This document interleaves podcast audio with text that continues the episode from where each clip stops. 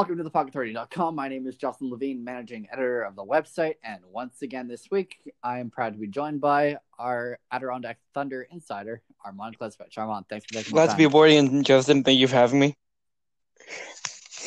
Of course. All right. So let's dive right in. We've had a really busy week, and obviously, we spoke about the NHL trade deadline uh, making an impact not only on um, really the one team that we focus most on in NHL, that being the Canadiens. But really, this this took a toll on almost every single team in the league. While Toronto didn't really do much, we really saw a lot elsewhere.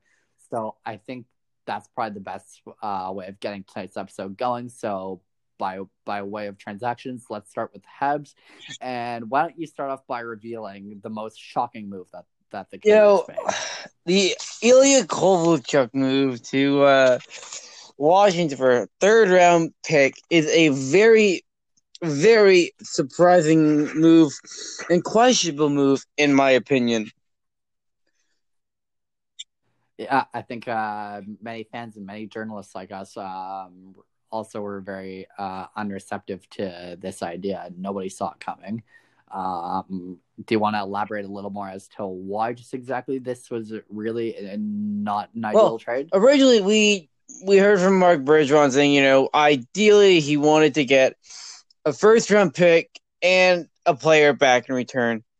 And you know, I I've been looking at this, and supposedly he gave Kovalchuk options between Washington and Boston.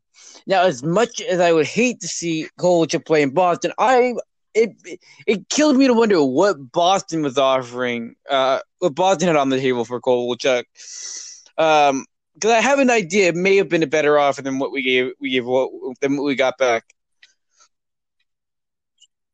Right, and Boston wasn't just looking at Kovalchuk; they were also looking at veteran Joe Thornton of the San Jose Sharks, who ended up staying with his team as a result of the 2020 NHL trade deadline. Um, along with the Kovalchuk move, the Montreal Canadiens also sent Marco Scandella to the St. Louis Blues. That was also for a pick. Um, I mean, if you had to pick a winner out of the whole NHL trade deadline, who would you say won and why? Oh, you know, there are a lot of good teams. Um, one team in particular that did a lot um, at the deadline were the uh, the Vegas Golden Knights. Um, some very depth moves, um, picking up Robin Lehner, which I think is going to be a huge asset for them moving forward um, as a backup. Um, Nick Cousins uh, from Montreal. You know, they're they're one of the teams that you, you didn't expect much from at the deadline, and they surprisingly did a decent amount and just enough, I think, um, to strengthen their team for the uh, last bit of the season. I absolutely agree with you, and and while that's one team that really bolstered up well without really losing too too much as opposed to others. We also look to the Carolina Hurricanes, who I mean, really they they drove in a lot without really losing a lot uh, along along the way. So there's there's no, another winner, and they continue their run towards a, a playoff spot as they acquired Sammy Vatanen from uh, the New Jersey Devils and that's just one of a couple moves. And one one thing that does surprise me about the Carolina Hurricanes, Justin, is that they didn't go out and get a goaltender, especially after the they had two goaltenders go down. That's one move I was expecting them to make uh, on deadline day that no one would have saw before that time. Right. I think. I mean, again, I think you said that uh, really well, and along with. Um, the acquisition of Sami Vatanen. They also managed to acquire Vincent Trocheck uh, from the from the Florida Panthers, and they got Erik Haula from our Vegas Golden Knight back, along with two other prospects. I mean, so now with, with, that being said, let's continue looking around the league a little. Uh, Robin Lehner, uh, talking about the Golden Knights, recently joined them. Uh, that was and that was obviously part of a trade, uh, one that Vegas supposedly won. Speaking of Vegas today, they signed Carrier to a four-year contract extension, so they continue to bolster up as they look for a spot in the playoffs. And I think I think I think there any other one? Yeah, I think there was. I think our biggest trade of the deadline had to have been uh, Jean-Gabriel Pageau going from Ottawa to the uh, New York Islanders, and what Ottawa got was a very, you know, very good move for them. A 2020 conditional first rounder, uh, 2020 second rounder, and then a 2022 third rounder. Right. And I mean, that's for what Pageau could have gotten uh, as, as far as trading goes. I think many were shocked that he got that much, um, only because Pageau's production in Ottawa has been spotty and questioned uh, for the last little while. So for for what the return piece was for for Pageau, they did very well uh, in that sense. But again, then you look at the Trocheck deal. Trocheck, who's actually been producing, uh, got a similar package deal, uh, something that really, uh, at least in my mind, and perhaps others as I've spoken to since, uh, have made a difference. And well, if you look at if you look at so, some of the other guys, Blake Coleman got a first rounder. Um, so I think the market was high. And I think that's one of the main things that went into the Pageau, what Pageau got back in return, what they got, what Ottawa got back in return. Right, and speaking of the market being a high, that might have been uh, that might have been the right way of either letting go of a um, Tomas Tatar or b Jeff Petry. The Colorado Avalanche were looking at both, and then uh, with with about three hours left on the trade deadline, they were looking at Artturi Lehkonen. None of them ended up going anywhere. They are all remaining in Montreal. Which I, which I but Colorado was looking to be Which I find very surprising that, you know, knowing the value of these players, Bergeron didn't decide to pull the trigger. He didn't pull the trigger on any of them. Instead, he let he let Kovalchuk go, the most shocking of the deals. Uh, he let Scandella go after a short stint with Montreal, and he made a minor league uh, acquisition from the Pittsburgh Penguins, something the Puck Authority was lucky enough to break and be a part of the, the process. We learned early in the morning of the NHL trade deadline that the Montreal Canadiens were in the midst of acquiring Joseph Blandisi and Jake Lucchini from the Pittsburgh Penguins. Uh, they sent Riley Barber and Phil Varone the other way, and uh, all four players are reporting to, to, their American Hockey League teams respectively. Um, can you talk about any impact that you may or may not see with this trade? Yeah, the the, the solid move. Um, another speaking of league transactions, the one move that I really like that much that uh Aaron Luchuk uh has been bouncing around and on deadline he found his way to the Montreal Canadiens. I've seen him play a little bit um, well, when Newfoundland's been in Adirondack, and I expect him to be a very good piece in another you know year or two for Montreal. Right, and uh, Luchuk comes to Montreal having been traded for Matthew Peca. Matthew Peca uh, currently with Ottawa Senators, is likely to join the Belleville Senators of the American Hockey League. We'll just have to see.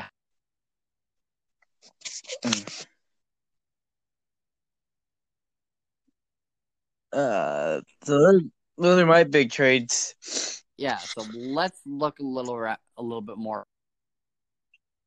Uh, what else has happened? I mean, the Sens also lost Namestnikov, but they only got a fourth round pick for him no one really expected that to be a big one. They just expected him to move. He did. So that went the plan. The Montreal Canadiens also lost Nate Thompson to the Philadelphia Flyers. Um, the Habs acquiring a fifth round pick in exchange for Nate Thompson. Want to talk about that one a little bit? You know, I I'm not surprised they let Thompson go. Um, would I have liked to see, you know, we be a third or fourth round guy with how high the market was? Yes. But with from what I've seen from Bergeron, it's not something I can be disappointed in. So I will accept uh, another pick from Montreal, who who hold a ton of picks in the next few few years during the draft, which is great for them, seeing that they uh, are looking to get younger uh, over the next few years. Right, and when we look at uh, the flurry of picks I have going going into the NHL draft in June, being held at the Bell Center in Montreal, the Canadiens actually hold 14 picks. That will suit them well, do, uh, n- knowing knowing what the, this year's market of of kids looks like uh, who are currently draft eligible. Uh, there's lots to be excited about, and again, we'll see what Bergevin can do. So, and and, and it does keep people on their toes. Where he did say he's not opposed to making a hockey trade at the deadline, at the draft. Right, and Bergevin is someone who makes shocking moves when no one least expects it. So, that's something to keep an eye out for. And so, as such, we will. Let's move on to the ECHL and the Adirondack Thunder, uh, who just returned home uh, for a three game road trip following uh, a three game, yeah, for a three game homestand following a three game road trip. Uh, want to start off with the results of the road trip, and then we can dive into uh, where they're at and what they've been doing. Well, it was it was a very very interesting homestand. Uh, Justin, we had three games. Uh, we finished off a nice little Southern swing, picking up four out of six points. Uh, those coming in overtime loss versus the South Carolina Stingrays, a five nothing win over the Jacksonville Icemen, and then a five four overtime loss versus the Gladiators of Atlanta. And uh, coming into the, the three game homestand, Adirondack only had one goaltender as Evan Cormier was recalled to Binghamton. Um, and talking to him again at the end of the weekend, he said that but before this year, he's never played in uh, a three and three, but ended up picking up two out of the three uh, last week, which keep the Thunder in the playoff race uh, moving forward. Right. So, with that being said, let's now dive into uh, the last three games at home, all of which you attended. Um, how did the Thunder make out, and who were the most impactful players? You know, it was like I've heard from a lot of guys. They looked, they said we need we, and I, Alex Lowe said we need we need out of four out of six on these three games. That at least four out of six points. And you know what?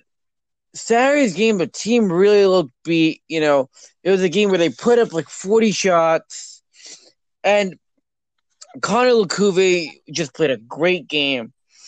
But, you know, it, it was nice to see him come out, you know, pick up two of those wins, especially against a third place Brampton team who they were looking to catch, and a second place Reading team who they beat 5 2 um, to wrap up the weekend. Right. And so, uh, I mean, they did relatively well. Uh, they won two of those three games. So we're going going into the next set of games. What what can fans expect? Well, it's going to be another fun weekend as um, we will see the Reading Royals for two uh, games, Friday and Saturday, and I think these are two very important games for the Thunder because after these two games, they will head out for I think their last big uh, rough stretch of a season, where they'll play three in Newfoundland before returning home on March 10th. Right, and I mean, speaking of speaking of fun, uh, you got to experience something special yourself with uh, really quite a full arena for a game or two. Do you want to talk about that and how that really helps the team as it as it has the Thunder? Yeah, it was. You know, they had their Hall of Fame night on Saturday night, which which packed the house, and then Sunday night they had um their Marvel Superhero Day, which I think drew a lot of kids into the stands, and it was nice to see. You know, even though the vendor RE points out, it's nice to see uh the team starting to draw some bigger crowds the uh last few games, and I, ho- I hope to see the hope to see the same this uh, weekend versus Reading. Right, and so there's again, there's lots to look forward to. The Thunder drawing an audience, and while the Hall of Fame weekend may have helped, is I mean, it's certainly no excuse for a team that's doing very well right now. Is entertaining hockey, and the ECHL, not known for making big draws like this, uh, managed to pull out well in Glens Falls, New York, uh, in terms of crowds for uh, the hockey they're playing. So there's lots of positive things. We are we are headed towards the end of the season. Uh, where do you see the Thunder going with this? And uh, do you want to discuss the standings a little? Yeah. So Adirondack currently sits there eight points out of a playoff spot. Now, I don't. I think it's going to be very interesting because they're eight points behind the Brampton Beast, who they who they will play three more times this season. Brampton does have a game in hand on them, and then they have Maine, who has who doesn't who they have played the same amount of games, but Maine is ten points uh, ahead of them, and they will play them two more times this year. So I think I would like to see him win both games this weekend, and if they could get at least two points in Newfoundland, that'd be great for them. Right, Newfoundland Growlers are, I mean, undoubtedly a hard team to beat, having won the Calder Cup just, or sorry, the Kelly Cup that is just last season. Um, I mean, they've they've got the mindset of a of a winning team, but uh, while you, while your conversation with Alex Lowe are perhaps a little less uh, entertaining than what some may or may not expect. Do you want do you want to kind of talk about what it is Lowe's been voicing to the Thunder? Well, Lowe Lowe basically has that mindset on the team. The team knows what they have to do here. He says, you know, it they know what what has to get done the next few games, and you know, I think the three and three really helped them. I think they knew, you know, three North Division opponents they had your leads come up with four out of six. So I think it'll be interesting to see how the week off um, affects them. Few other uh, roster moves that they'll have to uh, adjust to this coming weekend. Right. So I mean, and that'll drive into our next point. Uh, roster moves are always uh, seemingly a problem for the Adirondack Thunder, and uh, with the New Jersey Devils uh, having had a rough season. There have been lots of call ups, which means that the Devils are calling up, and that means the Thunder are losing players and then calling up themselves. Talk a little bit about that and what we've been seeing recently. Well, we did see today uh, Kelly Summers get signed to a uh, professional tryout with the Binghamton Devils of the AHL. But we did see Evan Cormier come back um, to Adirondack, which I think will be a huge uh, move for Adirondack, especially seeing that they play back to back games this weekend, and then three games in four days versus the uh, three games in four days versus the Growlers. Right. So if you had to describe the upcoming weekend in, I don't know, three words, what would they be and why? Uh, crucial standing points. Um, I think I think the mindset I think the mindset is right now is you're gonna go to Newfoundland, a team that you really haven't nobody's played well against this year, um, and you got you got to find a way to at least come out with two points there. Um, you got to come out with four this weekend. In my in in my book, um, Brampton's playing Worcester, who hasn't had a great season, but the good thing is, after they come back home, they come back from Newfoundland.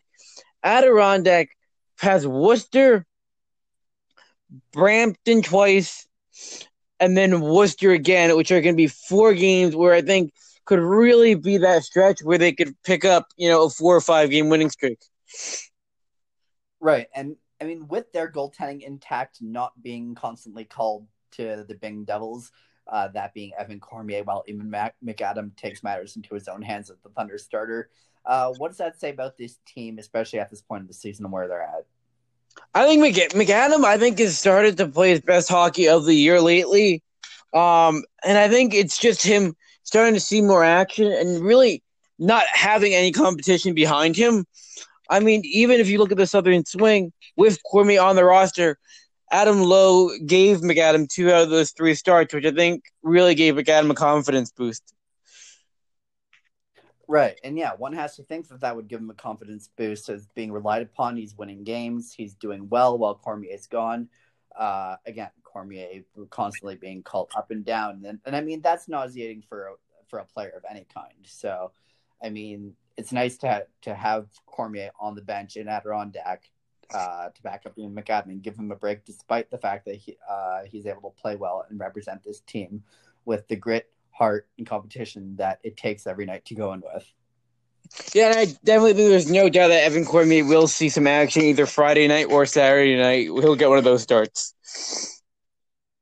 Right, Cormier, and and again, just for uh, some Bing Devils context, uh, Cormier was most recently sent up to the Binghamton Devils of the AHL after Cory Schneider, a veteran member of the New Jersey Devils, after a rather lengthy stint, um, was sent up to the NHL. Uh, this being in the in the midst of some goalie troubles, uh, which included losing Louis Domingue to waivers. Uh, the Puck Authority recently caught up with Cory Schneider at Scotiabank Arena in Toronto. Uh, he said that he's enjoying himself, he's enjoying getting back to form, and was looking forward to getting back to New Jersey uh, whenever they saw best fit. And they did see best fit, and but I mean, obviously Thunder need Cormier, and so we'll see how long this all balances out for. Well, Justin, with how the season's gone, I'm going to give it a week tops at, uh, until Cormier gets recalled back up to Binghamton. I don't think that'd be a surprise, um, just given how again how the season's gone, as you said. Um, again, we'll see. Yeah, I can't expect this myself to be I don't know no more than a week. So um, obviously, this is in the hands of of uh, Thunder management and perhaps Alex Lowe. Um, and if the Bing if the Binghamton Devils are in a solid spot themselves right now, time will only tell just uh, where things go from here. Yep. All right. Um, at this time, the Montreal Canadiens are currently playing the New York Rangers, and with that in mind, they were last up two to one um, after uh, their first goal for Max Domi. At this time, they remain up two one with ten forty six left on the clock in the third period. Um, that is that game is currently on TSN as well as the Leafs and the Florida Panthers on TSN two. Um, talking the Montreal Canadiens, what are you excited to see for the rest of the season, if anything?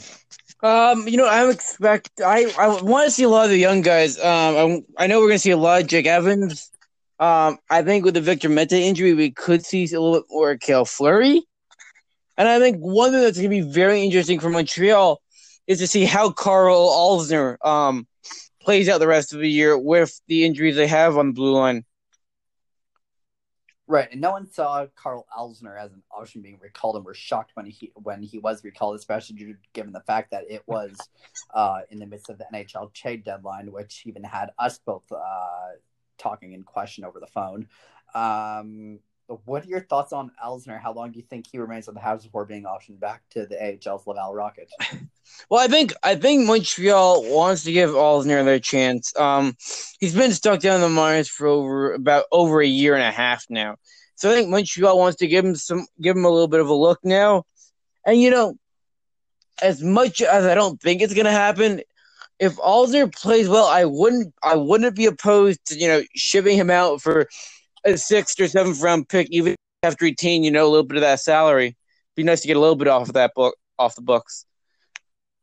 Right. Teams are always bound to retaining salary, and it's just something you have to do. The the Maple Leafs recently doing that uh, as part of a three way trade. Uh, Robin again, Robin Lehner going to the Vegas Golden Knights, and uh, so the part of the, the part of the trade that they're retain that they're really most involved with is the financials, and again, uh, a portion of the salary of veteran goaltender Robin Lehner.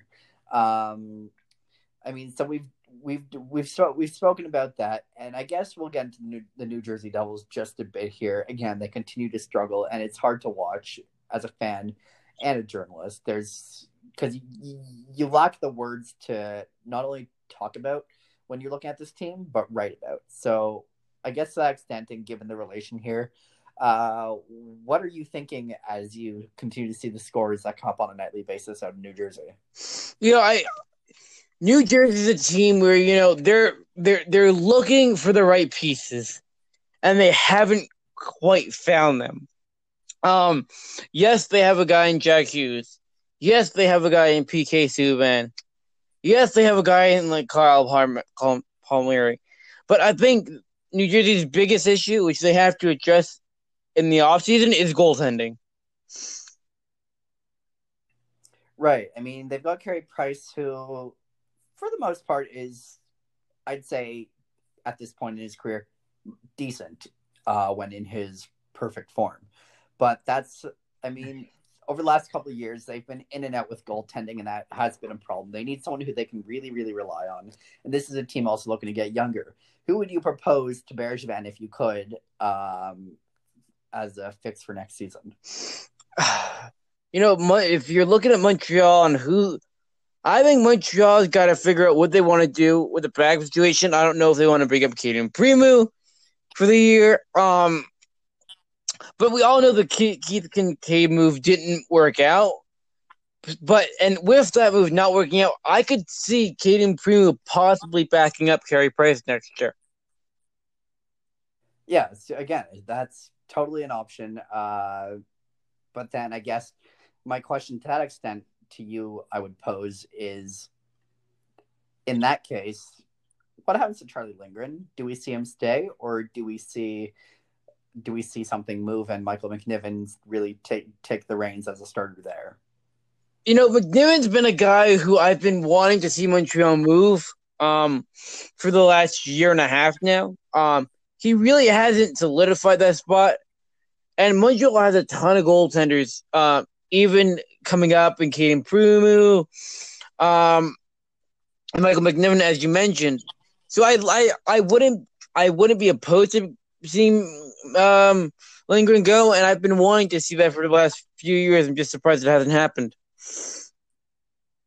Right, and I mean, m- most recently, McNiven's been kind of bouncing between ECHL teams. You want to talk a little bit about that?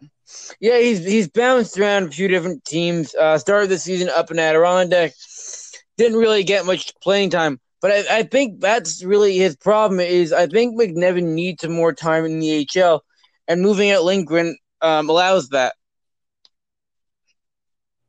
Right. And I think this might just be the time. And again, Lindgren hasn't exactly seen uh, much time with the Habs either. Uh, when you look at Cayden Primeau and the time he's gone, though, some may say, uh, I mean, people do want to see him really start to succeed with the Habs.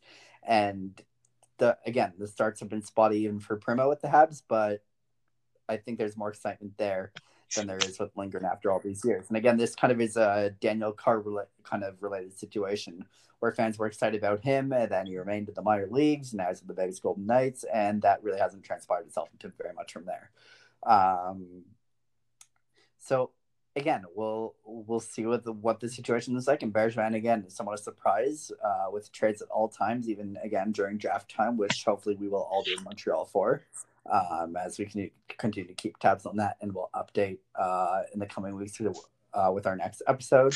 Um, but do you have any final thoughts on either the Thunder or the Habs from this point forward? Uh, I've gotten everything I need to get off my mind. All right, that being said, thank you so much for joining me again. My name is Justin Levine of thepuckauthority.com. You can see Armand's work at thepuckauthority.com and on Twitter at ThunderTPA and A Klisivitch, my work at Justin Levine HBS and at Puck Authority One.